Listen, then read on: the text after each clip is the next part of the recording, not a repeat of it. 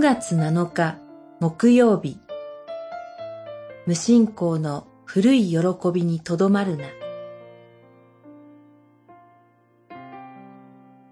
イザヤ書22章。その日にはお前たちは森の家の武器に目を向けた。しかしお前たちは遠い昔に都を形作られた方を見ようとしなかった。二十二章、八節、十一節。このエルサレムについての託戦は、どうしたのかという驚きあきれるイザヤの言葉で始まります。騒音に満たされ、どよめく都。喜びに浮かれた町。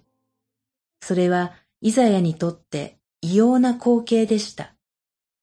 敵襲を受けても滅ぼされずに持ちこたえた都で、やっぱりこの都は滅びないとの思い込みを深めて祝杯をあげていたのでしょうか。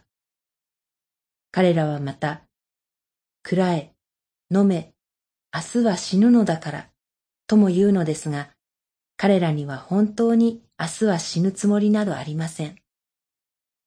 だから彼らは宮殿に配備されていた立派な武器を頼みとし、城壁の防備を固めるのです。